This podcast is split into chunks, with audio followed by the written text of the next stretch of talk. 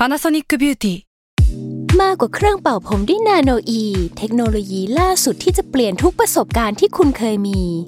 นาโนอีมอยส์เจอร์พลัสเพิ่มความชุ่มชื้นให้เส้นผมหลังใช้งานมากขึ้นถึง 18 เท่า พร้อมชะลอการเฟดของสีผมสำหรับคนชอบทำสีผม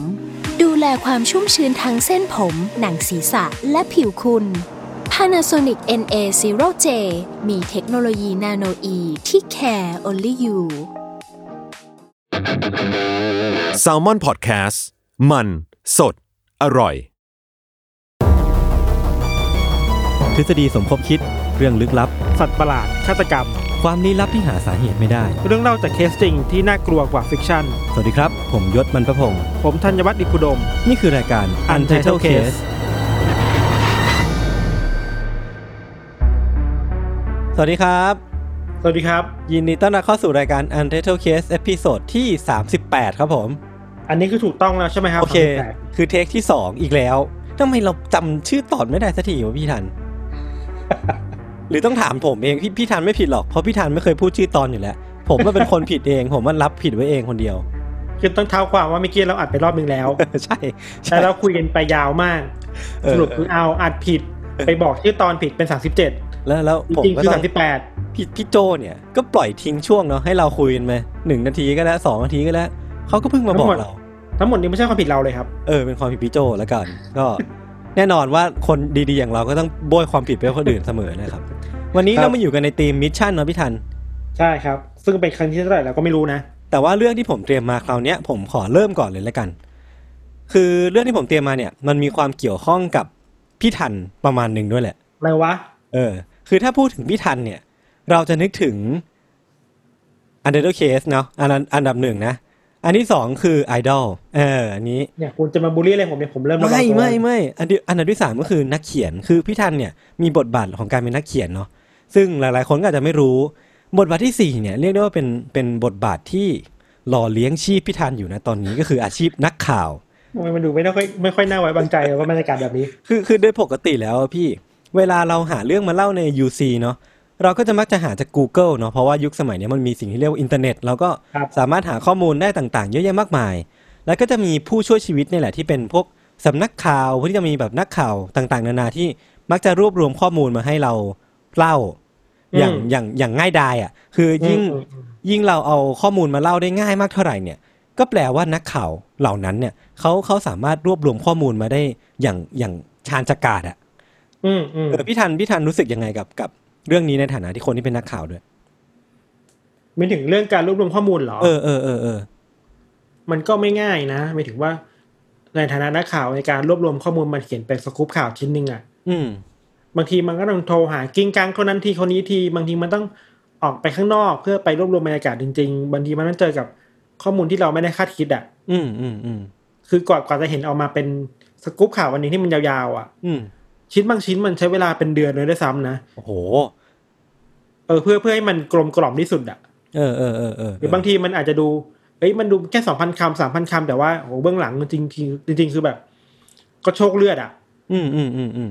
เพราะด้วยความเป็นข่าวเนอะมันมันต้องข้อเท็จจริงมันต้องมาก่อนอะไรเงี้ยครับเออเออคือไอ้อะไรอย่างเงี้ยพี่ดีเทลอะไรอย่างเงี้ยคือ ทุกครั้งที่ผมนำข้อมูลจากพวกเขามาเล่าอะ ผมก็มันจะสงสัยขึ้นมาว่าแบบเอ้ยเขาไปหาข้อมูลกันยังไงวะหรือว่าการที่จะได้ข้อเท็จจริงตรงนี้มา มันจะต้องเกิดจากการส่งอีเมลไปถามคนนู้นคนนี้ หรือว่าการโทรศัพท์ไปถามอย่างที่พี่ทันเล่ามาเลยอะเพราะฉะนั้นวันเนี้ย ผมเลยจะลองมาเล่ามิชชั่นของนักข่าวคนหนึ่งดูแล้วกัน อืม ดังไหมคือนัดักงไหมข่าวอะไรนะพี่ คนนี้ดังไหมไม่รู้เหมือนกัน ไม่รู้เหมือนกันว่าดังไหมคืออ่าคือผมก็ไม่ใช่คนในวงการข่าวนะแต่ว่าเรื่องราวคุณขจะองไม่สเธปออยเนี่ผยมใช่ไหมครับน่าสนใจ ไม่ผมมั่นใจว่าพี่ทันไม่รู้จัก อะพูดงี้ดีกว่าไม่ใช่โอเคคนไทยโอเคโอเค นักข่าวที่ผมเลือกมาคนเนี้ยครับมีชื่อว่าดัฟนีคาโรนากาลิเซียเนาะคือเธอเนี่ยเป็นผู้หญิงเกิดเมื่อวันที่ 26 สิงหาคม ปี 1964 ที่เมืองซาไลมาในประเทศมัลตาครับ ประเทศมัลตาเนี่ย ผมเชื่อว่า 80-90%ของของผู้ฟังรวมทั้งผมเองก่อนที่จะหาข้อมูลมาเล่าเรื่องเนี้ยไม่รู้จักเนาะเพราะมันเป็นประเทศที่แบบไม่ได้เป็นประเทศที่โด่งดังอะไร แล้วก็เป็นประเทศแบบเล็ก ๆอะ่ะอืม คือมัลตาเนี่ยมันเป็นประเทศหมู่เกาะเล็กๆแถบทางใต้ของยุโรปอะครับ มีเนื้อที่แค่ประมาณ 316 ตารางกิโลเมตร คือเท่าที่ผมไปเทียบบรรยัตยางมานะ มันจะเล็กกว่ากรุงเทพประมาณสามเท่าอะ คืออ่าทั้งประเทศของเขาเนี่ยต่อกันสามประเทศเนี่ยถึงจะเท่ากรุงเทพของเรา ซึ่งเป็นแค่หนึ่งในจังหวัดในประเทศเองเนี่ยคือมันเป็นประเทศที่เล็กที่สุดอันดับสิบของโลก แล้วก็มีประชากรประมาณ4 7 5 0 0 0คน คือด้วยความที่เป็นเป็นประเทศเล็กอะครับแล้วก็เป็นประชากรที่ไม่ได้หลากหลายมากอะมันเพิ่งจะมีการประกาศเอกราชจากอังกฤษไปเมื่อปี 1964 เองอืมดัฟนี่เนี่ยจึงถือเป็นประชากรที่ค่อนข้างแรมากๆ เพราะว่าเธอเนี่ยเป็นคอลัมนิสต์หญิงคนแรกของประเทศเมาตาเลย เรียกได้ว่าในห้องข่าวที่เรามักจะมีภาพจำว่าเป็นเป็นห้องที่เต็มไปด้วยผู้ชายเนาะแบบว่าเป็นสังคมที่มัสคูลีนมาก ๆอะ่ะ เธอก็เป็นผู้หญิงเพียงคนเดียวในในห้องข่าวนั้นในประเทศเมาตา ก็คือเป็นผู้หญิงที่ยุคบึกเบิกเลยอะ่ะเป็นแบบคนที่ทำให้การเจริญเติบโตของสำนักข่าวในเมาตามันเติบโตขึ้นมา จุดเริ่มต้นชีวิตการเป็นนักข่าวของคุณดัฟนี่นะครับเริ่มต้นขึ้นหลังจากที่เธออะออกไปเรียกร้องทางการเมืองหรือว่าก็คือไปก่อม็อบนั่นแหละ คือเธอเนี่ยต้องการให้พรรคการเมืองที่เป็นรัฐบาลอยู่ณตอนนั้นของประเทศมาลตาเนี่ยยุบสภาแล้วก็ทำการเลือกตั้งใหม่ เพราะว่าตอนนั้นมันมีเรื่องของการทุจริตมีเรื่องของการคอร์รัปชันมีเรื่องของความไม่โปร่งใสที่ แล้วไอ้ไอ้พรรคเนี้ยที่มันก่อตั้งรัฐบาลเนี่ยน่าจะต้องถูกเปิดโปง เธอก็ไม่พอใจในสิ่งนี้ก็เลยเอาไปก่อม็อบ แต่ว่าเหมือนจะเลือดร้อนไปหน่อย จึงโดนจับเข้าคุกตั้งแต่อายุ 18อะพี่อ่าอ่าเข้าใจได้เออก็คือเป็นแบบพวกหัวก้าวหน้าเป็นพวกแบบอินการ activist activist อะไรอย่างเงี้ยป่ะ activist ใช่ใช่ใช่ใช่แต่ว่าอย่างไรก็ตามครับม็อบนั้นเนี่ยก็ถือว่าเป็นม็อบที่ประสบความสำเร็จ เพราะว่าสุดท้ายแล้วอะพรรคการเมืองที่เป็นรัฐบาลอยู่ในตอนนั้นอะก็ยุบสภาแล้วก็ เกิดการเลือกตั้งใหม่ขึ้นในปี 1987ครับหลังจากนั้นนะครับคุณเดฟนี่เนี่ยก็ตัดสินใจเอาแพชชั่นอันแรงกล้าที่เธอมีต่อเรื่องของการเมืองเรื่องของสังคมเนี่ยไปใช้ในการเริ่มต้นอาชีพนักข่าวที่ Malta Sunday Times อืมแล้วก็รับงานเขียนของ The Independent Malta ด้วยในเวลาต่อมา ก็คือเป็นนักข่าวที่รับทั้งสองสำนักพิมพ์ในเวลาเดียวกัน คือชีวิตการเป็นนักข่าวของเธอในช่วงปีทศวรรษที่ 90 เนี่ย เรียกได้ว่า ดุเด็ดเผ็ดมันมากๆอะ เพราะว่าเธอเป็นนักข่าวที่เรียกได้ว่าเปรี้ยว เธอมักเขียนข่าวโจมตีการทุจริตของรัฐบาลแบบตรงไปตรงมา แล้วก็มีสำนวนที่ดุเด็ดเผ็ดมันอะ เธอเคยเขียนข่าวเปิดโปงว่า มีเจ้าหน้าที่รัฐคนหนึ่งเนี่ย ไปแอบเข้าซ่องที่เยอรมัน ในระหว่างทริปราชการ คือเธอก็เอาไอ้มูลข่าวตรงนั้น หรือว่าเธอก็ไปสืบเรื่องนี้มาเจอ แล้วก็เอามาเผยแพร่ใน Sunday Times แล้ววันแล้ววันต่อมาพี่หลังจากที่เธอ publish ไอ้เรื่องนี้ไปอะ เธอก็เขียนรีวิวการกินอาหารแบบชาวเมดิเตอร์เรเนียนอะคือเรียกได้ว่าอาชีพนักข่าวของเธอมันมีความ contrast สูงมากอะ เพราะว่าเธอรับขายๆอะเออ รับบทบาททั้งบรรณาธิการ magazine lifestyle เนาะแล้วก็ทั้งทั้งนักข่าวที่แบบสายการเมืองจัดๆไปเลยอะ่ะคือเรียกได้ว่าหายใจเข้าก็เป็นการเมืองหายใจออกก็เป็นไลฟ์สไตล์ซึ่งซึ่งทั้งสองอย่างเนี้ยมันก็เหมือนเป็นเป็นอาชีพของเธอในฐานะนักข่าวไปแล้วอะ่ะ แล้วเอาจริงๆอะครับในแง่การเมืองเท่าที่ผมไปศึกษามาของประเทศมาลตาเนาะมันไม่ใช่ประเทศที่เป็นกลางสักเท่าไหร่อะครับ เพราะว่าประเทศมาลตาเนี่ยเป็นประชาธิปไตยก็จริง แต่ว่ามันกลับมีพรรคที่ได้เปรียบอย่างเห็นได้ชัด คือมันจะมีพรรคการเมืองสองพรรคเท่านั้นเองในในในประเทศเนี้ยมันมีพรรคที่ชื่อว่า Labour Party แล้วก็ Nationalist Party คือ Labour Party เนี่ยมันจะเป็นพรรคที่ค่อนข้างกลางไปทางซ้ายก็คือเป็นไปทาง เชิงหัวก้าวหน้านิดนึง ส่วน Nationalist Party เนี่ยก็จะเป็นกลางค่อนไปทางขวา ซึ่งไอ้ความไม่เป็นกลางหรือว่าความไม่เป็นธรรม หรือความโดมิเนตของ Labour Party เนี่ย มันค่อนข้างเห็นได้ชัดมากๆในประเทศเนี้ยเรียกได้ว่าเลือกตั้งสี่ครั้ง Labour Party ก็ชนะไปสักสามครั้งแล้วอะอ่าเอหอมายถึงว่ากลุ่มกลุ่มกลุ่มอำนาจในสภาได้ตลอดอะไรอย่างเงี้ยใช่ใช่ใช่แล้วก็ Labour Party เองเนี่ยก็มีเรื่องราวอื้อฉาวมีเรื่องการคอร์รัปชันเยอะแยะมากมาย ซึ่ง ภารกิจของคุณเดฟนี่เนี่ยก็คือการเปิดโปงเรื่องราวทุจริตเบื้องหลัง Labour Party นี้เนี่ยแหละ คือจุด peak อาชีพของเธอเนี่ยเริ่มต้นขึ้นเมื่อเธอเปิดบล็อกเป็นของตัวเองในปี 2008 และประเดิมคอลัมน์แรกของบล็อกนั้นน่ะด้วยการพาดหัวข่าวว่า zero tolerance for corruption หรือถ้าแปลเป็นไทยง่ายๆ คือกูไม่เอาคอร์รัปชันอีกแล้วคือไม่ทนแล้วโว้ยอะไรกูเงี้ยจะไม่ทนแล้วคอร์รัปชัน เออเออ คือในบทความนั้นนะครับเรียกได้ว่ามันมากๆ ผมเข้าไปอ่านมาแล้ว คือมันเป็นการแหกนักการเมืองพรรค Labour Party คนหนึ่งที่มีชื่อว่าอัลเฟรดแซนต์ครับคืออัลเฟรดเนี่ยเคยเป็นนายกรัฐมนตรีของประเทศมาลตามาก่อน แล้วก็ในช่วงปี 2008 เนี่ยเขากำลังหาเสียงอยู่ เพราะว่าในปีนั้นเองเนี่ยมันจะมีการเลือกตั้งจัดขึ้นอีกครั้งหนึ่ง ซึ่งในบทความเนี้ยมันก็จะมีการพูดตั้งแต่เรื่องของการคอร์รัปชันของรัฐบาลตอนที่อัลเฟรดเป็นรัฐมนตรี แล้วก็การบอกว่าอัลเฟรดเนี่ย อุตส่าห์มีโปรไฟล์ว่าไปเรียนจบฮาร์วาร์ดมา แต่ไม่เห็นทำอะไรได้เลยกระจอกชิบเป๋งเลย คือแบบว่าไม่เคยเอาโปรไฟล์หรือว่าเอาหลักสูตรที่โรงเรียนมาใช้กับการบริหารประเทศได้ดีเลย แล้วก็บอกว่าคุณอัลเฟรดเนี่ยเป็นไอ้ขี้ขลาดที่ไม่กล้าเผชิญหน้าสื่อแบบตรงไปตรงมา เอาแต่ตอบคำถามเลี่ยง แล้วก็ยังมีประเด็นที่รุนแรงอีกเยอะแยะมากมาย คือพี่ทันในฐานะนักข่าวเนี่ยก็น่าจะค่อนข้าง relate กับตรงนี้ได้ปะเวลาเรา รู้สึกว่านักการเมืองคนหนึ่งมีความไม่โปร่งใสอะ อืม อืม จริงๆมันก็เป็นหน้าที่ของนักข่าวอยู่แล้วแหละในการตรวจสอบเเเใช่แต่ว่า แค่ว่าคุณคุณเดฟนี่เนี่ย เรียกได้ว่าเป็นคนที่กล้ามากๆ เขียนอะไรอย่างตรงไปตรงมา แล้วก็กล้าที่จะวิพากษ์วิจารณ์อย่างตรงไปตรงมา คือผมเองก็ไม่ได้เป็นคนที่เชี่ยวเรื่องการเมืองขนาดนั้นเนาะยิ่งประเทศมาลตาก็ยิ่งไม่เคยรู้จักเลย แต่ก็รู้สึกว่าเดฟนี่เนี่ย กล้าแล้วก็บ้าบิ่นมากกว่าที่ผมคิดอีก เป็นเป็นแบบ เออเป็นตัวแท้งได้ไหมเออเป็นตัวแท้งในสายนักข่าวอะแล้วก็รู้สึกว่าไอ้การเรียกร้องของเธอเนี่ยมันมันส่งผลสำเร็จมากประมาณหนึ่ง เพราะว่าในปีนั้นเนี่ยอัลเฟรดแซนต์อะก็เป็นฝ่ายแพ้การเลือกตั้งไปพี่เออทั้งๆ ที่ Labour Party ก็เป็นพรรคที่ค่อนข้างจะ dominate ในในสังคมการเมือง แต่สุดท้ายก็ก็พ่ายแพ้ไป ไม่รู้ว่าการโพสต์คอลัมน์นี้หรือว่าการรณรงค์ของคุณเดฟนี่เนี่ยมันสำเร็จผลแค่ไหนเนาะ ต่อจากนั้นนะครับเธอก็ยังคงอุดมการณ์ในการฉอดเพื่อรักษาสมดุลทางประชาธิปไตยเรื่อยมาอืมคือบล็อกของเธอเนี่ยเรียกได้ว่าฮอตฮิตมากๆ มีคนเข้ามาดูเฉลี่ยประมาณ4ี่แสนคนต่อวันน่ะ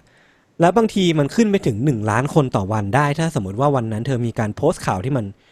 controversial มากๆอะอ่าหมายถึงว่าเป็นข่าวที่ทิมแทงรัฐบาลได้เออเออเออใช่ใช่ใช่ใช่แล้วมันมันก็กลายเป็นบล็อกส่วนตัวที่ดังที่สุดในประเทศ เธอจะเหมือนกับเป็นตัวแรของประเทศมาลตาเลยก็ว่าได้ เพราะว่าในประเทศมาลตาเนี่ยสื่อเนี่ยหรือว่านักข่าวเนี่ยอาจจะยังไม่กล้าที่จะวิพากษ์วิจารณ์ รัฐบาลขนาดนั้น ซึ่งมาลตาเนี่ยถือว่าเป็นคนคนเดียวเลยด้วยซ้ำแหละที่ออกมาด่าออกมาพูดนู่นนี่คือไม่รู้จะพาดพิงนักข่าวไทยคนไหน ผมก็ไม่อยากพาดพิงเนาะแต่ว่าผมเชื่อว่าคนไทยเนี่ย น่าจะมีภาพนักข่าวที่เอามาซ้อนทับกับคุณเดฟนี่ได้อย่างดี อืมอืมเออเออเออ จนกระทั่งในปี 2016อะครับ เธอก็ได้ปล่อยคอลัมน์หนึ่งที่ทำให้บล็อกของเธอเนี่ยแทบแตก เพราะว่าเธอได้ปลดปลงเจ้าหน้าที่รัฐระดับสูงสองคน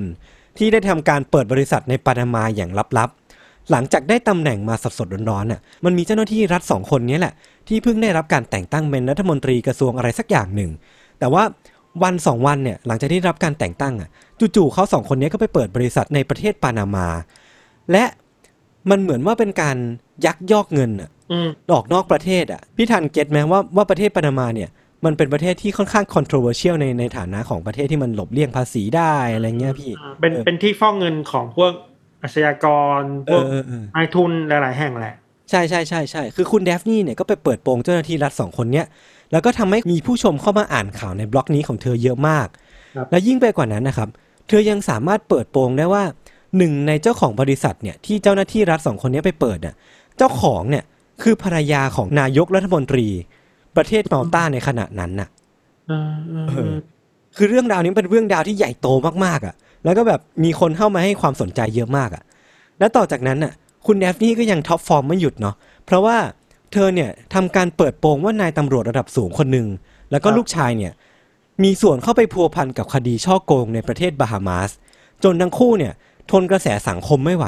ต้องลาออกจากตำแหน่งอย่างเงียบๆ เพราะว่าการเปิดโปงของเธอ แล้วก็ยังพบว่าเจ้าหน้าที่รัฐระดับสูงของพรรค Labour Party หลายคนเนี่ยมีเอี่ยวกับการยักยอกเงินระดับประเทศ และเธอก็ยังค้นเจอว่าหัวหน้าพักฝ่ายค้านในปี 2017 ของรัฐบาลมาลตาเนี่ยที่มีชื่อว่าแอดเดรียนเดเลียเนี่ยมีส่วนเกี่ยวข้องกับธุรกิจการค้าประเวณี โอ้โห เรียกได้ว่า ทั้งเลเบอร์ปาร์ตี้ลบแหลกลานเออหรือโอ้โหชอดหมดอะ เรียกว่าไม่ไม่สนหน้าอินหน้าพรหมใครใครทำอะไรไม่ดี และคุณเดฟนี่รู้ เธอจะออกออกมาทำการเปิดโปงอย่างไม่มีที่สิ้นสุด โอ้โห ถ้าผมเป็นนักการเมืองผมคงกลัวเธอมากอะและเนี่ยแต่ว่ามันจะมีเรื่องราวที่ผมคิดว่าเป็นเรื่องราวที่เด็ดที่สุดของเธอเนาะ มันคือการเปิดโปงว่า นายกรัฐมนตรีประเทศมาลตาเนี่ย น่าจะมีส่วนเกี่ยวข้องกับบริษัทการลงทุนที่มีชื่อว่า Henley and Partners ในการ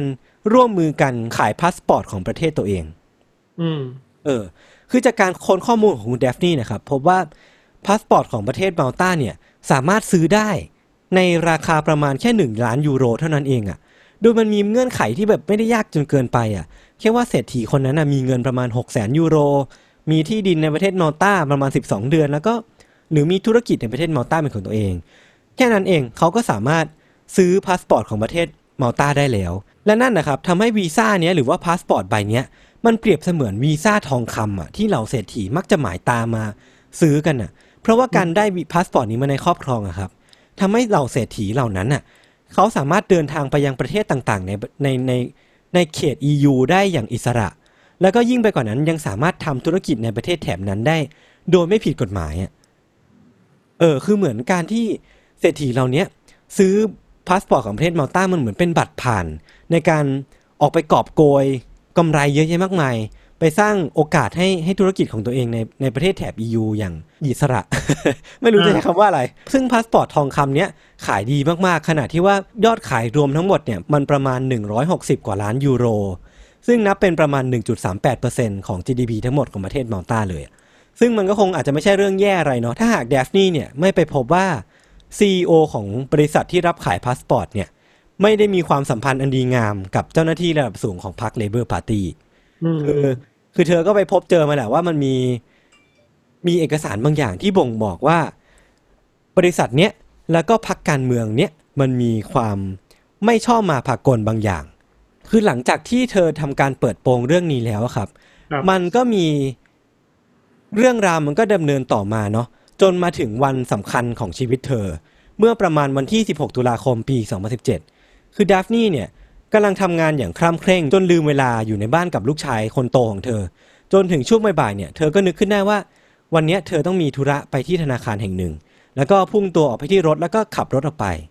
คือเธอเนี่ยขับมุ่งหน้าออกไปยังทางใต้เพื่อออกจากบริเวณของหมู่บ้านที่เธออาศัยอยู่เนาะก่อนที่จะตรงไปเรื่อยๆ แต่ว่าจู่ๆเนี่ยรถของคุณเดฟนี่เนี่ย ก็เกิดระเบิดขึ้นอย่างรุนแรงอ้าวเพื่อนบ้านที่ขับรถสวนมาเนี่ย ก็จอดรถด้วยความตกใจอะพี่คือแบบจู่ๆรถที่เธอขับสวนมาก็เกิดการระเบิดขึ้นอะ เพื่อนบ้านคนนั้นนะก็บอกว่าการระเบิดเนี่ยมันเกิดขึ้นสองครั้ง คือครั้งแรกเนี่ย เธอเห็นว่าคุณเดฟนี่ยังนั่งอยู่ในรถอยู่นะ ก่อนที่การระเบิดครั้งที่สองจะเกิดขึ้นน่ะเดฟนี่กำลังกรีดร้องอยู่อะในขณะที่เดฟนี่กำลังกรีดร้องอะการระเบิดครั้งที่สองมันก็ดังตุ้มขึ้นมา และรถของคุณเดฟนี่ก็ถูกผลักกระเด็นตกหล่นไปข้างทาง วันที่ 16 ตุลาคมปี 2017 นี่แหละ เป็นวันสุดท้ายของชีวิตของคุณเดฟนี่ก็คือเสียชีวิต เพราะเหตุการณ์นั้นเลยเหรอ ใช่ เอออ๋อคือภายหลังนะครับ เพื่อนบ้านคนที่ขับสวนออกมา ก็ออกมาบอกว่าคือคุณเดฟนี่เนี่ยแหละที่ขับอยู่ในรถเปอร์โยสีเทาของเธอ แต่ว่า มันไม่มีโอกาสไหนเลยที่เธอจะเข้าไปช่วยทัน เพราะว่าการระเบิดมันเกิดขึ้นอย่างรวดเร็วแล้วแล้วก็รุนแรงมากอืมๆรู้ตัวอีกทีร่างกายของคุณเดฟนี่ก็ลุกเป็นไฟแล้ว อืมหลังจากการเสียชีวิตของคุณเดฟนี่ได้ไม่นานนะครับตำรวจก็พบเบาะแสของคนร้ายแล้วก็บุกเข้าไปที่บ้านหลังหนึ่ง ซึ่งเป็นสถานที่ที่คนร้ายใช้ในการกบดาน คือการฆาตกรรมดัฟนี่เนี่ยมีคนร้าย 3 คนผมขอสรุปอย่างรวดเร็วเลยละกันอืมคือ ตำรวจเนี่ยบุกเข้าไปในที่บ้านแห่งเนี้ยแล้วก็พบว่ามีคน 3 คนที่กำลังกบดานอยู่ในบ้านหลังนี้ คือตำรวจเนี่ยสรุปว่าอาวุธที่ใช้ในการสังหารคุณเดฟนี่เนี่ยคือรีโมทบอมที่ถูกติดไว้กับมือถือของคนร้าย แล้วก็คนร้ายเนี่ยมันมีหนึ่งคนที่กำลังล่องเรืออยู่ในทะเลนาแวกนั้น แล้วก็ทำการสังเกตการมายังคุณเดฟนี่ว่าเมื่อไหร่ที่เธอออกมาจากบ้านเนี่ยคนร้ายคนนั้นก็จะส่งสัญญาณไปยังคนร้ายคนหนึ่ง เพื่อที่จะทำการจุดระเบิด และนั่นน่ะก็คือวาระสุดท้ายของคุณเดฟนี่นี่คือคือทำกันเป็นขบวนการว่างั้นเถอะ ใช่ใช่ใช่ใช่ใช่เราก็ตัดเตรียมขั้นตอนอะไรมาดีแล้วเนาะเออเออเออแต่ว่าที่ผมอะรีบรัดในการสรุปเรื่องราวมาอย่างรวดเร็วเนี่ย เพราะว่าทั้งตำรวจเองหรือว่าทั้งประชาชนในประเทศมาลตาเองเนี่ย รู้ว่าคนที่เสียชีวิตอะ คือคุณเดฟนี่อ่าและอีกสิ่งหนึ่งที่เขารู้ก็คือว่า การฆาตกรรมของคุณเดฟนี่อะ มันน่าจะมีอะไรมากกว่านี้แน่นอนอะ ใช่แล้วเพราะเป็นนักข่าวคนดังแล้วก็ชอบแฉรัฐบาลด้วยเนาะเออเออเออเอในอการตายประเด็นมันต้องมีข้อสงสัยหน่อยว่าฆาตกรรมหรือเปล่าแล้วใครเป็นคนสั่งอะไรเงี้ยอืมอืมอืมเพราะว่าคุณเดฟนี่เนี่ย อย่างที่พี่ธันพูดเลย คือเธอเป็นคนเปิดโปงการทุจริตเยอะแยะมากมายในประเทศมาลตาแล้วก็เป็นศัตรูกับนักการเมืองมากหน้าหลายตา คือมันมันไม่มีทางที่เรื่องมันจะเป็นแค่นี้แน่นอนอะ มันไม่มีทางที่ว่าฆาตกรสามคนที่ ไม่ได้รู้จักเธอเป็นพิเศษจะมาฆ่าคุณเดฟนี่ เพราะว่ามันไม่มีเหตุผลอะไรเลย มันไม่ได้เมคเซนอะไรเลย อืมนั่นทำให้ประชาชนมาลตาต่างมั่นใจเป็นอย่างมากว่าเรื่องเนี้ยต้องมีคนที่อยู่เบื้องหลังอย่างแน่นอน ใช่แหละ มันมันสเตจในขนาดนี้แหละ เออเออเออแต่ว่าอย่างไรก็ตามอะครับ สิ่งที่สำคัญที่สุดของการเสียชีวิตของคุณเดฟนี่ไปอะมันคือว่าโลกใบเนี้ยได้สูญเสียนักข่าวที่น่านับถือมากที่สุดคนหนึ่งบนโลกไปอืม ก็ภารกิจอันยิ่งใหญ่ของคุณเดฟนี่ที่ต้องการจะเปิดโปงความทุจริตของประเทศมาลตามันก็ต้องถูกหยุดลง เพราะว่าในมาลตาเนี่ย เธอแทบจะเป็นคนเดียวที่กล้าเล่นข่าวพวกเนี้ยอย่างที่ผมได้เคยเล่าไปเลยเนาะอืมจึงเป็นเรื่องที่ค่อนข้างที่จะน่าเสียดายว่า ประชาชนมาลตาอาจจะต้องทนแล้วก็ปล่อยให้รัฐบาลเนี่ยช่อโกง คอร์รัปชันกินเงินอย่างอิ่มหมีพีมันต่อไป แล้วก็คนร้ายที่อยู่เบื้องหลังการตายของคุณเดฟนี่เนี่ย ก็อาจจะต้องลอยนวลเพราะว่ามันอาจจะไม่มีใครกล้ามาทำข่าวต่อไปหรือเปล่า เพราะว่าถ้ามันไม่นักข่าวกลัวแหละเนาะเออ เพราะว่าถ้าดูจาก case study ของคุณเดฟนี่เองอะ่ะ คนที่ออกมาแฉรัฐบาลเนี้ยก็มีจุดจบหรือว่ามีลงเอยด้วยด้วยสภาพการณ์ที่ไม่ค่อยดีสักเท่าไหร่ อืม หรือว่ามันอาจจะไม่เป็นเช่นนั้นก็ได้นะพี่ทัน เพราะว่าการตายของคุณเดฟนี่เนี่ย มันคือจุดเริ่มต้นของโปรเจกต์ที่มีชื่อว่า Daphne Project อ่าซึ่ง ไอ้ Daphne Project เนี่ยมันเป็นการร่วมมือกันระหว่าง 18 สำนักข่าวชื่อดังทั่วโลกอืมไม่ว่าจะเป็น Reuters The Guardian New York Times Radio France แล้วก็สำนักข่าวอื่นๆอีกมากมาย ที่ทั้งหมดเนี่ยตัดสินใจร่วมมือกัน เพื่อที่จะสานต่อภารกิจของคุณเดฟนี่ในการเปิดโปงเรื่องราวทุจริตของประเทศมาลตาแล้วก็ร่วมกันค้นหาเนี่ยว่าใครกันแน่ที่อยู่เบื้องหลังการตายของเธอ เออสโลแกนของโปรเจกต์ Daphne เนี่ยมันมีชื่อว่า they kill the journalist not the stories ก็คือถึงแม้คุณจะฆ่านักข่าวไป คุณก็ไม่ได้ฆ่าเมสเซจหรือว่าคุณไม่ได้ฆ่าเรื่องราวของนักข่าวนั้นที่เขาพกพามาด้วย หรือว่าประสบการณ์ทั้งหมด 30 ปีของคุณเดฟนี่เนี่ยมันไม่ได้ตายจากไปพร้อมเธอ มันยังคงมีหลักฐานมันยังคงมีข้อมูลมันยังคงมีแฟกต์ชีตให้สำนักข่าวเหล่าเนี้ยเอามาตีแผ่ เอามาทำข่าวต่อไป คือเหมือน mission ของคุณเดฟนี่เนี่ยมันยังไม่จบ แต่ว่าพวกเขาเนี่ย จะรับเอา mission ของคุณเดฟนี่เนี่ยมาสานต่อเองหมายถึงว่า เหมือนที่เขาบอก story มันต้องไม่หายไปเนาะเออ ใช่ อืม คือจนถึงปัจจุบันเนี้ยครับไอ้ Daphne Project เนี่ยถือว่าประสบความสำเร็จมากเลยเนาะเพราะว่ามันมีบทความที่เขียนถึงเรื่องราวทุจริตของประเทศมาลตาเนี่ย แล้วก็การตายปริศนาของคุณ Daphne เนี่ย กว่า 100 บทความแล้วอะ่ะ ตีพิมพ์ไปกว่ากี่ไม่รู้กี่ภาษาทั่วโลกอะ่ะ ซึ่งทั้งหมดนั้นน่ะก็ถูกสานต่อจากเอกสารของคุณ Daphne ที่ลูกชายของเธอเนี่ยเป็นคนเก็บไว้ให้ แล้วก็ทำการกระจายไปยังสำนักข่าวต่างๆ เพื่อที่จะเอามาทำคอลัมน์ต่อมาทำแพร่กระจายข่าวนี้ออกไปให้มากที่สุดอะครับ คือมันราวกับว่าภารกิจของคุณเดฟนี่เนี่ยถูกส่งต่อมาให้คนเหล่านี้สานต่อจนกระทั่งเดือนพฤศจิกายนปี 2019 ที่ผ่านมานี้เองอะ่ะสองปีหลังจากการเสียชีวิตของคุณเดฟนี่เนี่ยเราก็ได้รู้ว่า ผู้ร้ายที่อยู่เบื้องหลังการฆาตกรรมของคุณเดฟนี่เนี่ยอืมคือใคร เออ ในช่วงก่อนที่คุณเดฟนี่จะเสียชีวิตเนี่ย เธอกำลังขุดคุยเรื่องราวของบริษัทลึกลับแห่งหนึ่งอยู่ ที่มีชื่อว่า17 Black ซึ่งไอ้17 Black เนี่ยมีประวัติยักยอกเงินกับบริษัทของรัฐมนตรีกระทรวงแรงงานของประเทศมาลตาอยู่ แต่ว่าไม่มีใครรู้ว่าเจ้าของบริษัทเนี้ยคือใคร จนกระทั่งเนี่ยรอยเตอร์เอาข้อมูลของคุณเดฟนี่เนี่ยไปทำการขุดต่อไป ทำการค้นคว้าต่อ จนรู้ว่า ไอ้เจ้าของบริษัทที่ชื่อว่า17 Black เนี่ย มีชื่อว่ายอร์เกนเฟเนกอ่าภายหลังเนี่ยตำรวจก็ได้รู้ว่านายยอร์เกนเนี่ยแหละ ที่เป็นคนจ่ายเงินให้คนร้ายสามคนนั้นน่ะทำการปลิดชีวิตของคุณเดฟนี่ทิ้งอ่าเออเออมันก็เริ่มต่อจิ๊กซอว์เห็นภาพไปเรื่อยๆเนาะใช่ใช่ใช่มันเหมือนเป็นการสานต่อมาเรื่อยๆ รอยเตอร์ก็ไปทำการค้นคว้าต่อแล้วก็ทำการรายงาน จนกระทั่งคุณยอร์เกนเนี่ย ถูกหมายจับในที่สุด แล้วก็กำลังรอศาลตัดสินอยู่ณตอนนี้ ครับ เออ แล้วก็เท่านั้นยังไม่พอครับ นักข่าวใน Daphne Project เนี่ย ยังไปเจอเอกสารชิ้นหนึ่ง เป็นอีเมลที่กรรมการบริหารบริษัทที่ขายพาสปอร์ตทองคำของคุณมอลตาที่ผมได้เล่าไปตอนต้นเนี่ย ส่งไปปรึกษากับนายกรัฐมนตรีที่มีชื่อว่าโจเซฟมัสแคทเนี่ยว่าจะขู่ฟ้องเดฟนีและจะทำให้นักอาชีพนักข่าวของเธอสิ้นสุดลง มันก็กลายเป็นการเปิดโปงว่า CEO ของบริษัท กรรมการบริหารของบริษัทเนี่ยมีการส่งอีเมลอย่างลับๆ พูดคุยกับนายกรัฐมนตรีในการทำลายอาชีพของนักข่าวคนหนึ่ง ซึ่งไอ้ไอ้เรื่องเนี้ยไอ้การเปิดโปงครั้งเนี้ยมันทำให้สังคมของประเทศมาลตาเนี่ยกดดันคุณโจเซฟที่เป็นนายกรัฐมนตรีเนี่ยจนคุณโจเซฟเนี่ยต้องตัดสินใจลาออกจากตำแหน่งไปเมื่อเดือนธันวาคมปี 2019 ที่ผ่านมาอ่าเออ เรียกว่ามันกลายเป็น อะไรก็ตามที่มันสร้าง Impact ให้กับประเทศประเทศหนึ่งได้อย่างมากอย่างคาดไม่ถึงนะครับ แล้วเราคิดว่าไอ้เจตนารมณ์ที่นักข่าวทำไว้อะ มันก็ถูกสารต่อจริงๆเนาะเออเออเออ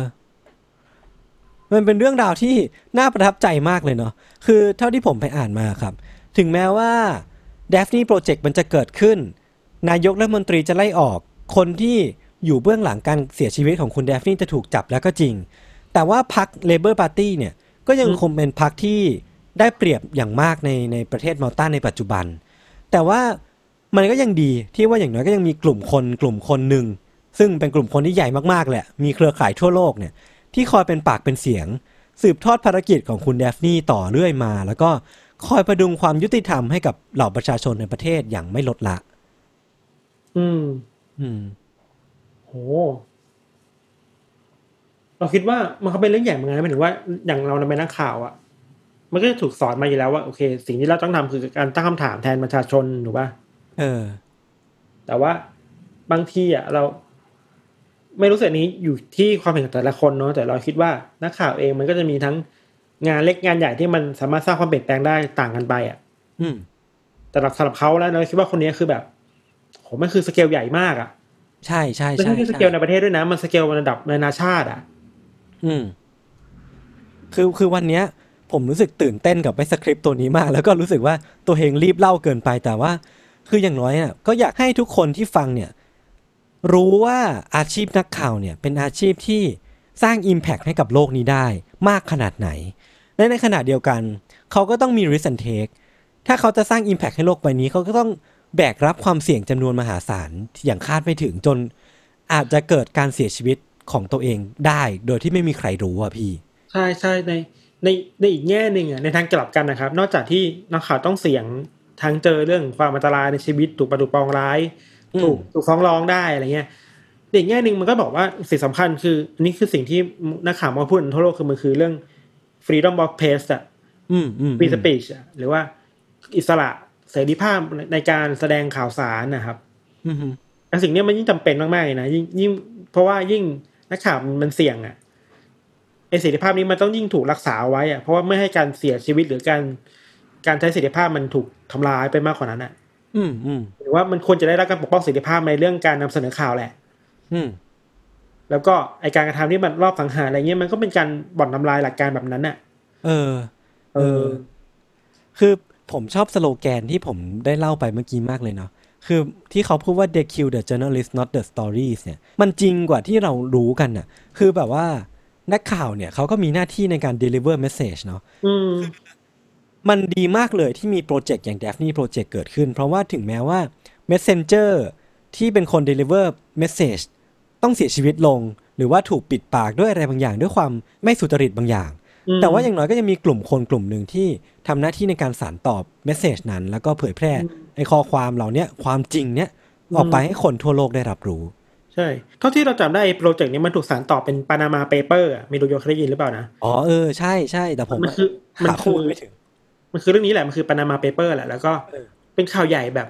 เราจำได้ตอนนั้นเราทำเป็นนักข่าวแบบตัวเตี้ยๆเล็กๆอยู่แหละอะคือเป็นเป็นนะเป็นเด็กที่น้อยในวงการข่าวแล้วแบบ เฮ้ยทำไมพวกพี่ๆบอกกอมันตื่นเต้นจังเลยวะ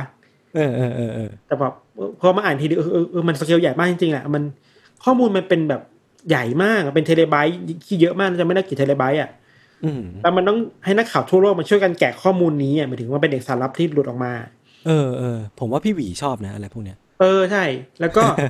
ฝ่ายพี่หวีแหละพี่หวี The MATTER นะครับใครสนใจก็ไปฟัง Why Matter ได้นะครับเฮ้ยขายของขายของแล้วก็ เขาเจอว่าไอ้ Panama Papers เนี่ยมันถูกสานต่อมาเป็นเอกสารลับอย่างนี้ถูกป่ะใช่ ที่เราจำได้มันเคยมี เขาเจอว่าเป็นนายกไอซ์แลนด์มั้งนะอือฮึที่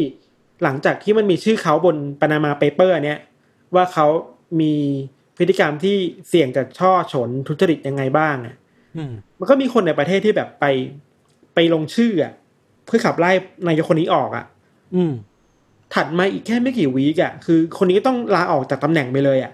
โอ้โหเออแต่ว่า Panama Papers นี่มันสามารถโค่นนักการเมืองที่มันโกงได้อะ เออมันสัมฤทธิ์ผลมากเลยเนาะเออแล้วคิดดูจากจุดเล็กๆนักข่าวหนึ่งคนน่ะมันกลายมันกลายเป็นสเกลในระดับนานาชาติแบบนี้อะอืม แล้วก็เหมือนว่าไอ้ Daphne Project เนี่ยมันก็ทำให้เกิดปรากฏการณ์อะไรบางอย่างใน EU มากๆ เพราะว่าไอ้พาสปอร์ตของมอลตาเองเนี่ยมันก็เป็นวิที่วิพากษ์วิจารณ์ว่าทำให้คนเนี่ยเข้าไปสู่ในประเทศแถบ EU ได้ง่ายเกินไปหรือเปล่า แล้วก็เป็นการ ทำให้อาชญากรหรือว่าผู้ที่ไม่ประสงค์ดีเข้าไปในประเทศพวกเขาได้อย่าง ง่ายเกินไปอืมเอออืมันเลยกลายเป็นเรื่องราวแบบ ใหญ่โตระดับภูมิภาคระดับ EU ไปเลยอะอืมใช่ใช่นั่นแหละโอเคครับ เรื่องที่ผมเตรียมมาก็มีประมาณนี้ครับไว้พักฟังเบรกโฆษณาแล้วก็กลับมาฟังเรื่องของพิธันในเบรกหน้านะครับ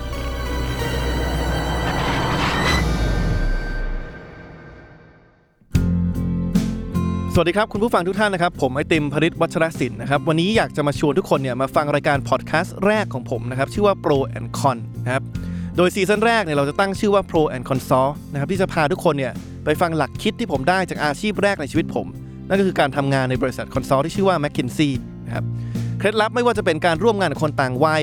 การสมัครงานยังไงให้มีโอกาสได้สูงนะครับการทำความรู้จักกับคนแปลกหน้ายังไงให้รวดเร็วนะครับทั้งหมดนี้เนี่ยสามารถติดตามได้ใน Pro and Consult นะครับ พอดแคสต์ที่จะออกอากาศตอนใหม่ ทุกวันพุธทุกช่องทางของ Salmon Podcast ครับ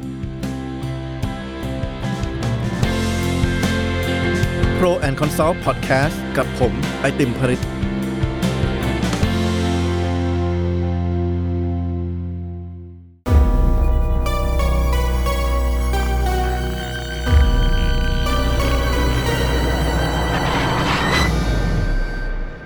นะครับกลับมาในเบรกนี้นะครับกับเรื่องของเรานะครับ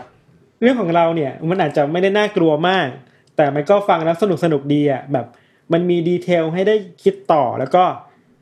มันจะเป็น mission แนวที่ตามหาอดีตของใครบางคนที่สูญหายไปอะอืมอืมประมาณนี้นะ คือว่าเรื่องของเราในวันนี้ครับ มันเกิดขึ้นในออสเตรเลียครับ เหตุการณ์มันเกิดขึ้นในวันที่หนึ่งธันวาคมหนึ่งเก้าสี่แปด ก็คือนานมากแล้วแหละ อืมครับ มันเป็นช่วงเวลาเช้าเช้าๆครับประมาณสักหกโมงครึ่งเนาะมันมีต้องก่อนว่าเหตุการณ์นี้มันเกิดขึ้นตรงบริเวณชายหาดของเมืองใน เข้าใจว่าเมืองแอดิเลดอะค่อนข้างเป็นเมืองดังในออสเตรเลียแหละอืมอืมแล้วชายหาดนี้มันชื่อชายหาดโซเมอร์ตันในเวลาช่วงเช้าๆหกโมงครึ่งนี่แหละ เราอยากนึกภาพว่าเวลาเราไปเที่ยวหัวหินชะอำมายศมันจะมีพวก คนที่ขี่ม้าตามชายหาดอะเคยเห็นปะอ่าเออเออเออเออเออเออแล้วคนกลุ่มเนี้ยมันก็ขี่ม้ากันตอนเช้าๆแหละแบบ เอาม้ามาจ็อกกิ้งมาเดินเล่นอะไรอย่างเงี้ยเนาะอืมพอเดินไม่ทำชายหาดได้สักพักหนึ่งแล้วอะเขาก็ไปเจอกับคนคนหนึ่งกำลังนอนอยู่บนชายหาด คือ ตอนแรกก็ดูแบบสองคนกลุ่มนี้ก็ดูสงสัยดูสนใจว่าเอ้ยเขาเป็นอะไรหรือเปล่าอะไรเงี้ย แต่ว่า มันก็ดูไม่ค่อยมีอะไรที่ผิดปกติอะเพราะว่าจุดที่เขานอนมันก็เป็นจุดที่ธรรมดาทั่วไปอะนอนแบบพิงเอาหลังพิงกับ ขอบกำแพงชายหาดอะอืมแต่พอคนกลุ่มนี้เดินแล้วขี่ม้าต่อไปเรื่อยๆ แล้วก็ยูเทิร์นกลับมาจุดเดิมแล้วอะเขาก็พบว่าผู้ชายคนนี้อะอืมก็ยังนอนอยู่เหมือนเดิมเลยอะ เออเออนอนท่าเดิมนอนนิ่งๆอะเออเออจนเมื่อเขาเริ่มสงสัยว่าเอ้ยคนนี้เขาเป็นอะไรหรือเปล่าอะครับ อืมก็เลยเดินลงมาจากม้าแล้วก็มาสำรวจมาสะกิดสะกิดอะว่าเอ้ยคุณเป็นอะไรหรือเปล่าอะไรเงี้ย เขาก็พบว่าผู้ชายคนนี้คือเสียชีวิตไปแล้วเว้ยอ้าวเดี๋ยวนะเออแล้วไอ้ที่คือสิ่งที่ผมคือเห็นนอนนิ่งๆนอนคือเป็นนิ่งศพๆไม่ได้หลับ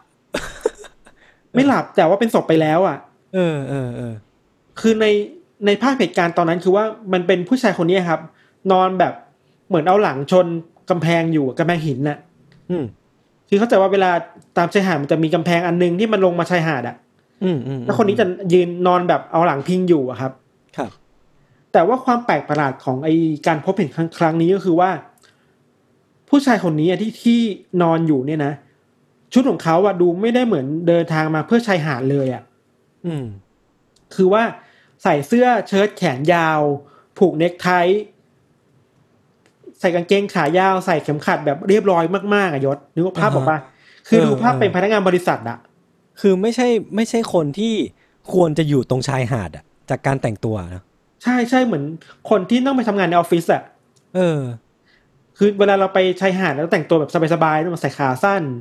ใส่เสื้อแบบคอกลมอะไรอย่างนี้เนาะอืมแต่คนนี้คือไม่ใช่เลยครับ อืม โอเคตอนนี้พอพวกเขารู้แล้วว่าเนี่ย คนนี้เป็นศพแล้วอืมเป็นเรื่องแบบอาจจะอันตรายแล้วเขาเลยเรียกเรียกตำรวจให้มาตรวจสอบอะในระหว่างที่ตำรวจมาตรวจสอบเนะครับตำรวจเองก็ดูเหมือนจะไปไม่ถูกเหมือนกันอะเพราะว่าอย่างตามในเทปที่เราบอกไปเลยคือว่าผู้ชายคนนี้แต่งตัวเนี้ยบมากอะอืม เนี้ยบแม้กระทั่งว่าการโกนหนวดของเขาอะคือแบบโกนหนวดแบบเนี้ยบสุดๆอะแทบไม่มีอืมคราวไม่มีอะไรที่แบบเฟิร์มออกมาเลยอะอืมตำรวจก็คนคนคนไปเรื่อยๆเว้ยแล้วก็ค้นไปเท่าไหร่ก็ไม่เจอบัตรประจำตัวประชาชนน่ะอืมอืมไม่เจอหลักฐานอะไรที่สที่จะสามารถบอกว่าคนนี้คือใครได้เลยอะอืมอีกอย่างหนึ่งคือว่า เนื้อตัวของศพศพเนี้ยครับ ดูสะอาดมากๆอะอืมไม่มีเลือด ไม่มีรอยแผล ไม่มี ร่องรอยอะไรเลยที่เป็นดูเป็นแบบเหตุการณ์ฆาตกรรมได้เลยอะอืมมันแปลกมากนะเหมือนแค่เหมือนแค่มานอนเฉยๆอะเออมันเริ่มตังหงิดตังหงิดแล้วเออเออคือพอเป็นแบบนี้ตำรวจก็ส่งศพเข้าไปให้เจ้าหน้าที่พิสูจน์หลักฐานเขาเรียกว่าชันสูตรต่อเนาะครับ แต่หมอคนที่เป็นคนชันสูตรนะครับเขาก็ไม่สามารถระบุตัวตนของผู้ชายคนนี้ได้อยู่เหมือนกันน่ะ อืมมิหนำซ้ำก็ยังไม่สามารถสรุปได้ด้วยซ้ำว่าเขาเสียชีวิตเพราะว่าอะไรอะอืม ต่อจากนั้นมันก็มีการมาพิสูจน์มาตรวจสอบศพกันอยู่เรื่อยๆครับ มันก็มีความพยายามที่สามารถอธิบายตัวศพได้มากขึ้นเนาะอืมคือชายคนนี้เป็นชายที่รูปร่างค่อนข้างกำยำเลยอะอืมอืมอายุที่เสียชีวิตน่าจะอายุประมาณสักสี่สิบถึงสี่สิบห้าปีครับ ก็ยังน่าจะแข็งแรงอยู่นะ ใช่ใช่ดูเป็นคนที่แข็งแรงกำยำมาก เออเออเออแล้วก็ร่างกายของเขามันมีจุดพิเศษคือว่า ตรงกล้ามเนื้อบริเวณขา มันมันแน่นมากมันกำยำมากมันเหมือนกับคนที่เวลาเต้นบัลเล่ต์มาแล้วจะกล้ามเนื้อขามันจะแข็งแรงมากๆอะอ่าเออเออเออแบบนั้นอะ แต่คือเราก็เขาไม่สกิปไม่เล็ถูกกเดเนาะย์เออแต่ว่ามันสามารถอธิบายได้ว่าโอเค คนที่เต้นบัลเล่ต์มากล้ามเนื้อตรงขามันจะหรือตรงน่องมันจะเป็นแบบไหนอะอืมอันนี้คือร่างกายเขาเว้ยแต่ว่าที่มันเป็นปริศนามากกว่านั้นอีกคือว่า ตอนที่ถอดเสื้อของผู้ชายคนนี้มาตรวจสอบอะ คือตำรวจกับเจ้าหน้าที่พยายามตรวจสอบแค่ไหนก็ไม่พบว่า เสื้อผ้าเหล่านี้มันคือแบรนด์อะไรเลยอะเฮ้ยเดี๋ยวนะ คือไม่มีไม่มีแบรนด์อะไรติดอยู่เลยเหรนึกอออกมาเวลาเราซื้อเสื้อมาไอ้ตรงคอปข้างหลังมันจะมีเออป้ายที่แปะว่ามันคือแบรนด์อะไรอะไอ้ที่มันทำให้เราคันๆน่ะเออเออหรือว่าตรงกางเกงมันจะมีจะมีฉลากออกมาที่เขียนว่านี่คือแบรนด์อะไร หรือว่าอืมเอสอินอะไรอะอือหือคือถูกตัดออกไปหมดเลยอะจากเสื้อผ้าของเขาอะอ๋อมันมีร่องรอยการถูกตัดถูกปะ ใช่ใช่เหมือนแบบไม่ไม่ต้องการให้รู้ว่าคืออะไรอะเออ แปลกจัง ยังมีอีกคือว่า พอตรวจสอบไปเรื่อยๆครับเขาพบว่าในร่างกายของชายคนนี้อะเขาเพิ่งกินอาหารมาก่อนเสียชีวิตแค่สามสี่ชั่วโมงเองเท่านั้นเองอะอืมแปลว่าก็ยังคงใช้ใช้ชีวิตแบบทั่วไปอยู่อะ คือถ้าถ้าให้พูดภาษาคนนั้นนะคือถ้าสมมติว่ากินข้าวสามสี่ชั่วโมงก่อนที่จะฆ่าตัวตายเนี่ยเออมันมีอะไรบางอย่างที่มันผิดวิสัย เพราะว่าเออถ้า ถ้าเขาจะฆ่าตัวตายอยู่แล้ว ก็คงไม่กินไม่ไม่กินข้าวถูกปะใช่ใช่ใช่แล้วก็นอกจากนั้นน่ะ พอตรวจสอบเข้าไปลึกขึ้นในร่างกายของเขาครับ ก็พบกับสารเคมีที่มันแปลกๆตกค้างอยู่ในร่างกายเขาด้วยเหมือนด้วยเหมือนกันน่ะ ครับ แต่มันยังไม่สามารถฟันธงได้ว่าไอสารเคมีนั้นมันคือยาพิษหรือเปล่าอะอืมแต่แค่รู้ว่าไอเนี่ยมันมีอะไรแปลกๆแล้วสารเคมีอืมมันดูไม่น่าไม่ไม่ปกติอะอืมอืมแต่ก็ไม่สามารถฟันธงได้ว่ามันคืออะไรกันแน่ครับ อืมแล้วก็หลังจากนั้นอะ พอตรวจสอบทั้ง เสื้อผ้าก็ไม่พบว่ามันคือแบรนด์อะไรเมดอินอะไร บัตรประจำตัวก็ไม่มีตัวตนก็ไม่ชัดเจน คือสุดท้ายก็กลายเป็นแบบ คนที่ปริศนามากๆ อะ เออ เออคือตำรวจถึงกับชวนให้คนประชาชนแถวนั้นมันมาดูศพด้วยนะอือหือเพื่อมาช่วยพิสูจน์ว่า เอ้ยคนนี้ชื่ออะไร คุณรู้จักหมารือเปชี้ล่าตัวหน่อยใช่ไหมชี้ตัวหน่อยแต่ไม่มีใครชี้ตัวได้เลยอะ อืม คือไม่รู้เลยว่าคือใครมาจากไหน มาทำอะไรตายเพราะว่าอะไรอะครับ อือหือ คือคดีเนี้มันก็ค้างอยู่แบบนี้มานานมากอะจนสุดท้ายแล้วตำรวจกับเข้าใจว่าเป็นนักข่าวมั้งนะเขาก็เรียกคดีนี้ว่าเป็นคดี Somerton Man เว้ย Somerton Man Somerton คือชื่อชายหาด ก็คือตั้งชื่อคดีนี้ตามชายหาด เออ สุดท้ายก็เรียกคนคนนี้ว่าเป็นว่าเป็น Somerton Man มาตลอดเลยอะอืมครับ อย่างที่เราบอกไปว่าไอ้ความคืบหน้าในคดีนี้มันก็ไม่ค่อยมีชัดเจนเท่าไหร่ครับอือหือแล้วตำรวจก็พยายามจะมี mission ของเขาแหละว่าต้องตามหาให้ได้ว่า คนคนนี้คือใครกันแน่อะอืมอืมพอผ่านไปสักพักหนึ่งอะยศ มันเริ่มมีเรื่องแปลกๆเกิดขึ้น คือว่าตำรวจไปพบว่าในกางเกงของคุณ Somerton Man เนี่ยนะอืม มันมีช่องกระเป๋าเล็กๆ ซ่อนอยู่อะอืม แล้วพอเปิดช่องนั้นออกมา มันมีแผ่นกระดาษแผ่นเล็กๆแผ่นหนึ่งอยู่ในนั้นเว้ยอือหือแล้วแผ่นกระดาษมันเขียนคำว่าทามานชุดอยู่อะฮะแปลว่าอะไรอะ เราจะสะกดว่า T A M A M H H U D ทำมัมชุดทามานชุด ซึ่งเออเป็นเราเราก็ไม่รู้ใช่ปะเหมือนยศอะเออเราก็ไม่รู้ว่าคืออะไรอะทำมัมแต่พอตรวจสอบไปเรื่อยๆอะตำรวจพบว่าไอ้กระดาษแผ่นนี้ไอ้คำคำนี้อะครับ มันถูกฉีกออกมาจากหน้าหนังสือที่เป็นกวีที่ชื่อว่ารูบายาตอ๋อมันเป็นภาษาเปอร์เซียเออคือถ้ามาชุดมันถูกแปลเป็นภาษาอังกฤษว่า the end น่ะอืมจุดจบอะ อืมเฮ้ยมันมันเริ่มเป็นคดีที่มันดูน่าสนใจมากขึ้นน่ะ นึกออกปะเออเออเออเออคนที่ตายแล้วตายแบบปริศนาแล้วมันมีกระดาษที่เขียนว่า the end อยู่ในกระเป๋าตัวเองอะ เออ มันมันเริ่มมันเริ่มมีความส่วนทิศส่วนทางกันนิดนึงเนาะคือ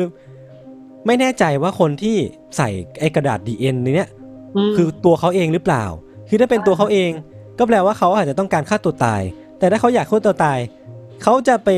ตัดสลากเชือดเสื้อตัวเองทำไมให้มันวุ่นวาย หรือว่าจะกินข้าวทำไมก่อนหน้านั้น แล้วที่สำคัญคือว่าไอ้พวกกระเป๋าสตางค์ของพวกนี้มันไม่มีสิ่งที่บอกตัวตนได้เลยอะเหมือนเขาพยายามจะปิดซ่อนตัวเองอยู่อะเออแปลกแปลกแปลกคือมันมีปริศนาเต็มไปหมดเลยในคุณโซมาตันแมนเนี่ยครับครับแต่ว่าหลังแบบที่เราบอกไปเลยคือคดีมันก็ไม่ได้คืบหน้าเนอะมันสามไม่สามารถระบุได้ว่าคือใครครับครับพอมันผ่านไปประมาณสักสองสามเดือนน่ะ อยู่มาวันหนึ่งมันก็มีนักธุรกิจคนหนึ่งเดินมาหาตำรวจอืม แล้วก็เอาหนังสือ Rubaiyat เนี่ย ที่หน้าสุดท้ายมันถูกฉีกขาดอะมาให้กับตำรวจเว้ยเออ ซึ่งพอเอาไอ้หน้าสุดท้ายมาเทียบกับกระดาษที่ได้จากคุณ Somerton Man อะเออ มันตรงกันพอดีเป๊ะเลยอะโอ้โห เออ เออ มันแปลว่าไอ้กระดาษที่คุณ Somerton Man ฉีกออกมาเนี่ย มันคือหนังสือเล่มนี้ที่นักธุรกิจคนนี้มีอะ อืม คือว่านักธุรกิจคนนี้ครับเขามาบอกกับตำรวจว่า เขาได้อ่านข่าวเกี่ยวกับโซมาตันแมนผ่านหนังสือพิมพ์อื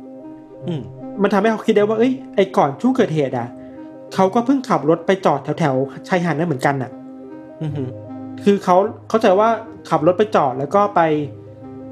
ไปไปทำธุระอะไรบางอย่างโดยที่เปิดเปิดกระจกหลังรถเอาไว้อะ อืมแต่พอกลับมา มันกลับมีหนังสือเล่มนี้วางอยู่บนเบาะหลังของรถของเขาอะ อืม ซึ่งไม่รู้ว่าใครเป็นคนมาวางไว้อะ โอ้โห ลึกลับเข้าไปอีก เออ มันคือมันมันมีอะไรมาเรื่อยๆอะนึกออกว่าเออเออเออ จนถึงตอนนี้เขาก็ไม่รู้เว้ยว่าใครเป็นคนที่เอาหนังสือเล่มนั้นมาวางไว้ที่เบาะหลังอะเพียงแต่ว่าเขาเอาเบาะแสที่เขาได้รับมาเนี่ยไปแจ้งกับตำรวจ เออมันมันเหมือนเกมต่อจิ๊กซอว์ที่มันเป็นจิ๊กซอว์แปลกๆโผล่มาเรื่อยๆแล้วอะ อืม ยังไม่พอนะ คือว่าพอตำรวจเอาหนังสือเล่มนั้นมาตรวจสอบอะครับเขาก็เปิดดูโอเครู้แล้วว่าไอ้แผ่นสุดท้ายมันถูกฉีกออกไปแล้วก็กระดาษนั้นน่ะ มันอยู่ในกระเป๋าของคุณโซมตันแมน อืมแต่ว่ามันยังมีปริศนามากขึ้นกว่านั้นอีกอะคือว่า ในปกหลังของหนังสืออะยศอืมมันมีโค้ดแปลกๆที่เขียนเอาไว้ด้วยอะฮะฮะคือเออมันเป็นตัวสอบภาษาอังกฤษเรียงกันแบบไม่ได้สับอะมันคือเรียงกันแบบมั่วๆอืมแล้วตรงท้ายของของปกนั้นน่ะ มันมีเบอร์โทรศัพท์ติดอยู่เว้ย เออมันคือแบบเฮ้ยนี่มันอะไรกันเนี่ยนึกออกปะเป็นเราแล้วก็แบบเออตื่นเต้นแล้วนี่มันคดีอะไรวะ มันโอ้โหมันจากหนึ่งไปสองจากสองไปสามจากสามไปสี่ตอนนี้มันอยู่จุดที่เท่าไหร่ก็ไม่รู้แล้วอะ เออมันมันไปเรื่อยๆอะแล้วมันมีเบอกแสที่มันแบบแปลกใหม่มาเรื่อยๆอะครับ พอตำรวจรู้ว่าไอ้ข้างล่างตัวเลขมันคือเบอร์โทรศัพท์อะ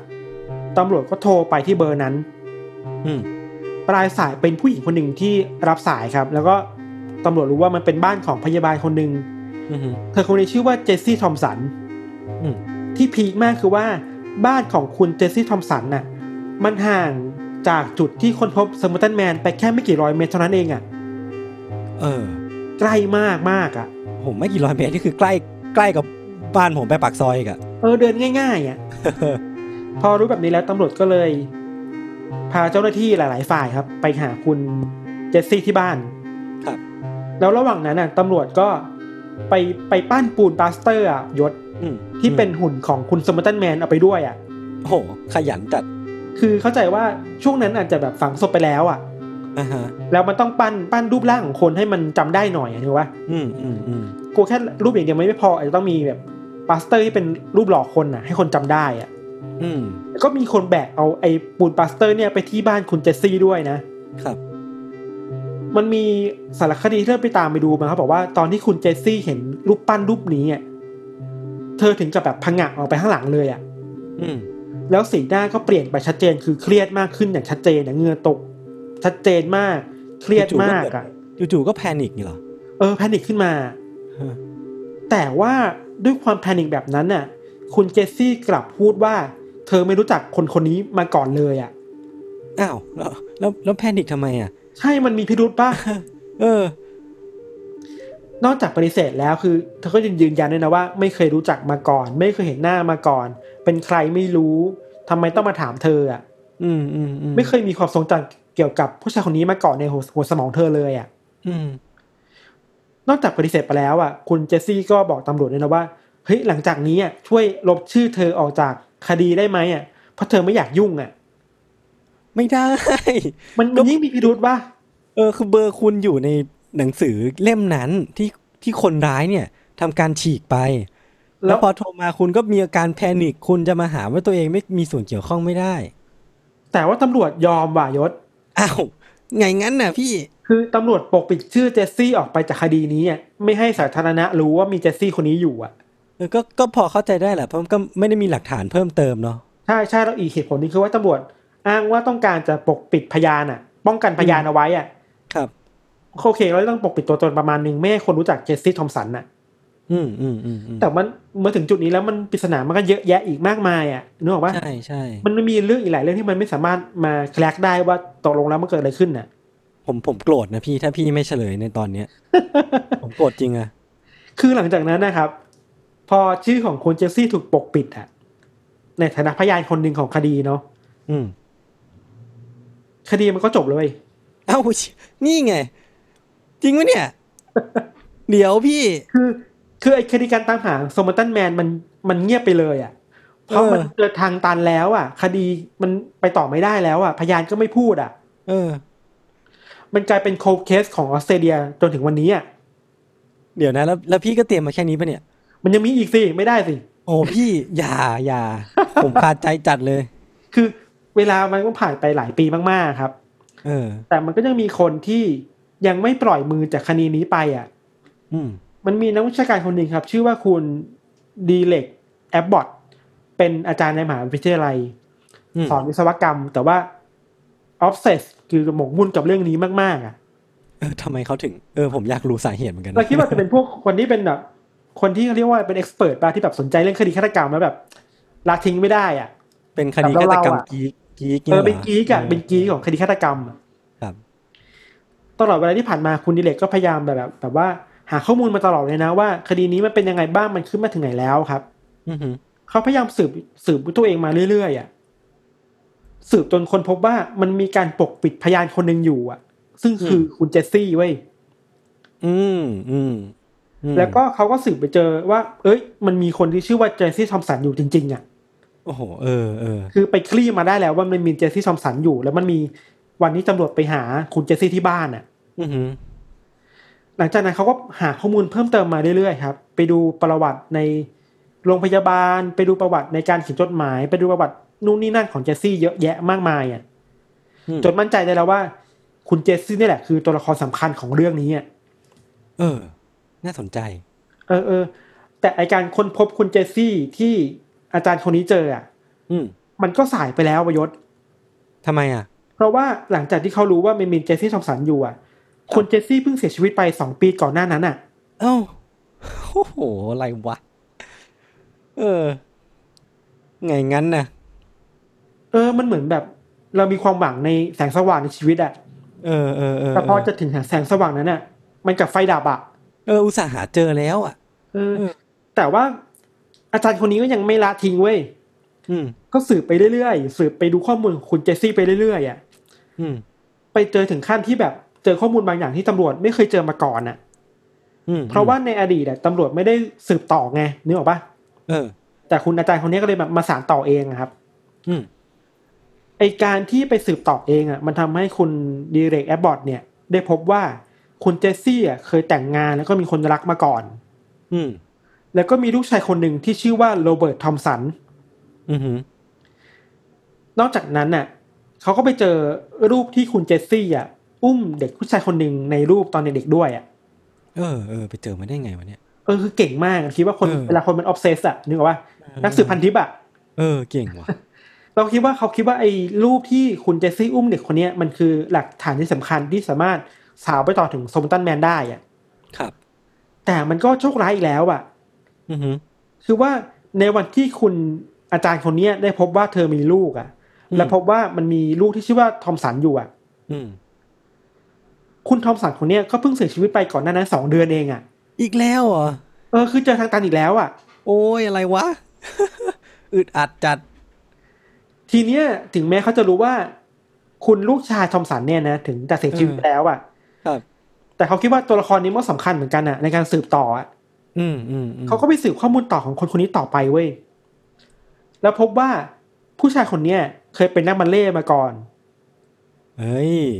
เออมันเริ่มมีเขาลางนะถือว่าเฮ้ยนักบัลเล่ต์แล้วมันเออมีการเอารูปของคุณทอมสันคนเนี้ยครับไปเทียบกับอ่าฮะโซมตันแมนอะที่เป็นที่เป็นหุ่นพลาสติกปะที่ที่เป็นรูปตอนที่เขาถ่ายตอนเจอศพอะอ๋อ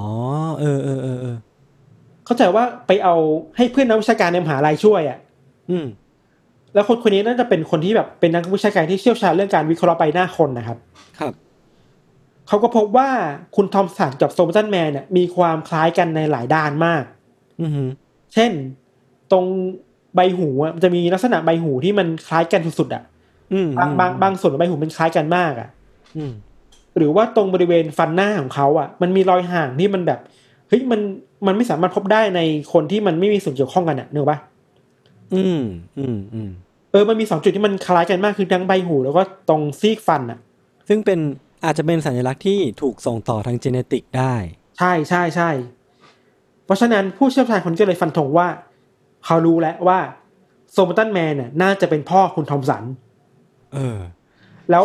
มันแปลว่าคุณเจสซี่อะเป็นภรรยาของโซมตันแมน เออ มันเริ่มเห็นภาพมากขึ้นน่ะ เออเออเออ เออ ถ้าเป็นเราเราคิดว่า เราโคตรตื่นเต้นเลยอะ โอ้โห ไม่ตื่นเต้นคงคงไม่ไม่ทำการสืบค้นข้อมูลเยอะขนาดเนี้ยพี่เออคือคือคือมันพอมาเห็นภาพมันสามารถวางแผนผังครอบครัวได้แล้วอะเออแฟมิลี่ทรีเลยอะเออมันเริ่มเห็นว่าคุณเจสซี่มีมีคนรักแล้วมีลูกอยู่นะ แล้วอืมโซมตันแมนน่าจะเป็นพ่อของครอบครัวนี้อะอืม มันก็เลยทำให้คิดว่าเอ้ยแสงสว่างในคดีนี้มันเริ่มมันเริ่มกลับมาอีกครั้งหนึ่งนะครับ ครับ พอมาถึงตรงเนี้ยเราคิดว่าเราเข้าทฤษฎีเลยก็ได้ คือว่าอืมมันมีทฤษฎีเว้ยที่จะคลี่คลายทุกอย่างในคดีนี้ออกมาอายศ อืมอืมทฤษฎีแรกนะเขาบอกว่าอย่างที่เราบอกมีคนวิเคราะห์ความเชื่อมโยงระหว่างคุณทอมสันกับโซลตันแมนน่ะอืมแล้วก็มันคงฟันธงได้แหละว่าโอเคสองคนนี้ไม่ใช่คนเดียวกัน แต่โซลตันแมนน่าจะเป็นพ่อ อืมแต่ว่าถึงอย่างนั้นน่ะมันต้องมีคำถามมีคำถามหนึ่งที่ยังตอบไม่ได้คือว่า แล้วโซมตันแมนน่ะ คือใครกันแน่ชื่ออะไรแล้วก็เสียชีวิตได้เพราะว่าอะไรอะ อืม ใช่ มันเออมีคนที่ไปสืบค้นหาเขาเรียกว่านะทะเบียน ทะเบียนประชากทะเบียนราษรฎรป่ะเอออะไรงั้นน่ะ ก็ไม่เจอเว้ยอืมข้อมูลของครอบครัวนี้ไม่มีอยู่ในทะเบียนของออสเตรเลีย เออ คือถ้าเป็นภาษาอังกฤษเขาจะเรียกว่าคนเหล่านี้ว่าโกสปะคนที่แบบเออไม่ได้มี ghost ชื่ออะในทะเบียนราษฎร์อะเออเออซึ่งมันแปลกมากอะนี่ก็เป็นความแปลกแบบหนึ่งครับ ไอไอความแปลกแบบเนี้ยมันเลยนำมาสู่ทฤษฎีอันหนึ่งที่บอกว่า จริง ๆ แล้วอะ คุณ Somerton Man น่ะยศ อืมอาจจะเป็นสายลับเว้ยฮะเออเออเพราะว่าข้อสันนิษฐานแรกคือว่า เขาตั้งใจปกปิดตัวตนของตัวเองอะอ๋อเออ แล้วมันเออมีหลักฐานที่มา support ทฤษฎีนี้คือว่า การที่เขาตัดพวกโลโก้แบรนด์ในเสื้อผ้าออกไปอะ จะได้ไม่รู้ว่าเขาเป็นคนมาจากสัญชาติไหนปะเออ แล้วก็รวมถึงการเขียนรหัสลับลงบนหนังสืออะอือฮึมันก็น่าจะเป็นรหัสลับบางอย่างเกี่ยวกับความลับทางการทหารหรือเปล่านะ เออ โอ้โห อันนี้มันเลยอันนี้มันผมเชื่ออันนี้ แล้วอีกอย่างหนึ่งคือที่มันดูหนักแน่นขึ้นที่ทำให้ทฤษฎีนี้มันดูจริงจังมากขึ้นคือว่า ตัวคุณเจสซี่เองอะก็พยายามอืมจะยืนยันเสียงแข็งมากว่า ไม่รู้จักสามีตัวเองเลยอะอ่าฮะคือมันเป็นไปไม่ได้อะ แล้วมีลูกเออด้วยกันด้วยอะ อาการมันฟ้องว่าเธอ panic เออเออ มันเลยมีคนวิเคราะห์เล่นๆว่า หรือว่าพวกเขาเคยคุยกันแล้วนะ ระหว่างคุณเจสซี่กับ Somerton Man ว่า ถ้า Somerton Man เป็นอะไรอะมเธอจะไม่เปิดเผยตัวตนของ Somerton Man ออกมา อืมอืมเฮ้ยมันก็ดูมีน้ำหนักมากขึ้นป่ะ เออ เพราะว่าถ้าสมมุติว่าคุณ Somerton Man เนี่ยเป็นสายลับจริงอะนั่นแปลว่าเขามีภารกิจติดตัวเขามีมีอะไรบางอย่างที่ยิ่งใหญ่กว่า ตัวตนเขาอยู่ ซึ่งเออห้ามพูดออกไป เออมันเหมือนหนังสายลับมากๆอะ เออ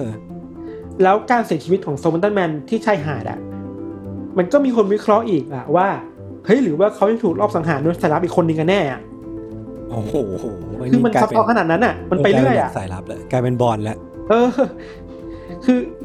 หรือมันก็มีคนที่งมงายนะว่าอืมเฮ้ยหรือว่าไอการที่คุณโซมันตันแมนไปเปิดหนังสืออะอือฮึ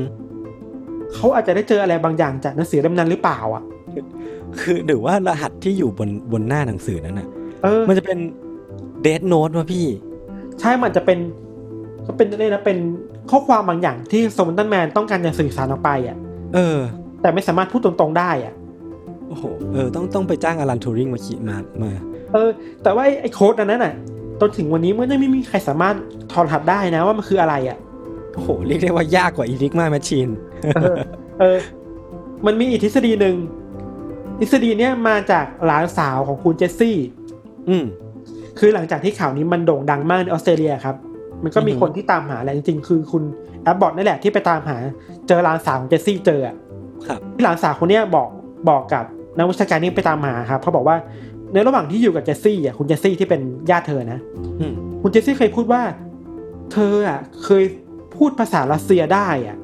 อือฮึพอเป็นแบบเนี้ยหลานสาวคนนี้ตั้งข้อสันนิษฐานว่า เฮ้ย หรือว่าคุณเจสซี่เนี่ย อาจจะเป็น spy ด้วยเหมือนกันน่ะ โอ้โห อะไรวะเนี่ยอาจจะเป็น spy จากโซเวียตหรือเปล่าอะ เออ เพราะว่า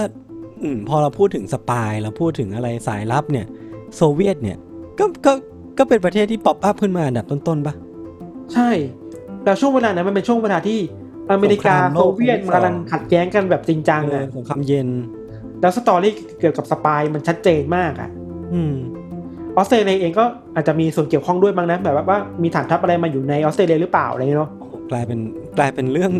ราวใหญ่โต เอออันนี้คือทฤษฎีสองเว้ยอืมส่วนทฤษฎีที่สามคือว่า มันมีคนวิเคราะห์ว่าคุณเจสซี่อะอาจจะเป็นคนที่วางยาลอบสังหาร Somerton Manอ้าวเออ อ๋อราะว่าคุณเจสซี่เป็นนางพยาบาล เออ แล้วสามารถเข้าถึงยาได้ เออเออเออแล้วนอกจากนั้นน่ะ สมมุตินะว่าเจสซี่เป็น spy มาจากโซเวียตอะ อืม แล้ว Somerton Man เป็น spy มาจากอีกฝั่งหนึ่งอะ อือฮึเฮ้ยมันนี่มันคือหนังหนังสายลับมากนะที่สองฝ่ายมาพยายามปลอมแปลงตัวเองอะอือฮึเพื่อมาจัดการฝ่ายตรงข้ามอะ โอเค เออ เออ แต่เดี๋ยวเราคิดว่านี้มันจริงจังไปหน่อย มันมันไปไกลไปหน่อย เพราะว่าทฤษฎีเนี้ย คือจะด้วยถ้าผมเห็นต่างนะ ผมรู้สึกว่าเจสซี่อะไม่มีทางเป็นสายลับได้ เพราะว่าสายลับที่ดีอะน่าจะต้องควบคุมอารมณ์ให้อยู่อะใช่ไหมเออ มันเลยมันเลยผิดพลาดตรงนี้ไป แต่ว่าไอการที่เจสซี่วางยาเนี่ยมันอาจจะเป็นไปได้ก็ได้นะพี่เพราะว่าที่พี่ธันพูดว่ามันในศพของสมมตันแมนก็มีสารเคมีบางอย่างที่ตกค้างอยู่อะแต่ว่ายังไม่มีใครไป identify ได้อืมซึ่งมันก็อาจจะเป็นไปได้ มั้งใช่มั้งนะ ขอยืมมันมีขอยืมประโยคหน่อย ไม่คือนะคดีนี้มันมีความเป็นไปได้เยอะมากเลยอะ อืมอืมอืมแต่ว่ามันก็มีข้อมูลมา support ไอ้ทฤษฎีที่บอกว่าเจสซี่เป็นสายลับก็คือว่ามันมีเบอร์โทรศัพท์เจสซี่อยู่บนหนังสือที่ Somerton Man ทิ้งไว้อะ อืม ไอ้สิ่งนี้มันจะเป็นข้อความที่ Somerton Man ตั้งใจจะบอก ตั้งแต่แรกแล้วหรือเปล่า ว่าอืมควรไปสืบหาเจสซี่ที่บ้านอะ เออ นั่นสิ ไม่งั้นมันจะมีบนเบอร์โทรศัพท์ทำไมเนาะ ใช่ไหม เออเออโอ้ยงงไปหมดแล้วคือเรื่องนี้มันแบบที่บอกว่ามันทฤษฎีมันเยอะแยะมากเว้ยมันเออเออมันไปไกลมากอะ โอเค อย่างที่เราบอกว่าพอมันเป็นแบบนี้แล้วอะไอ้ทฤษฎีที่สามนี้มันเลยแปลว่า ทางเจสซี่ก็เป็น spy Somerton Man ก็เป็น spy แล้วถ้าสองคนอยู่ด้วยกันในฐานะ spy อะอืมโอเคแหละ เราคิดว่ามันมันไปไกลหน่อย แต่คิดว่ามันก็มีความเป็นไปได้พอสมควรมั้งนะอืมต้องใช้คำว่ามั้งนะว่านิดหน่อยเออเออโอ้เรื่องนี้ต้องมังนะทั้งเรื่องอะจริง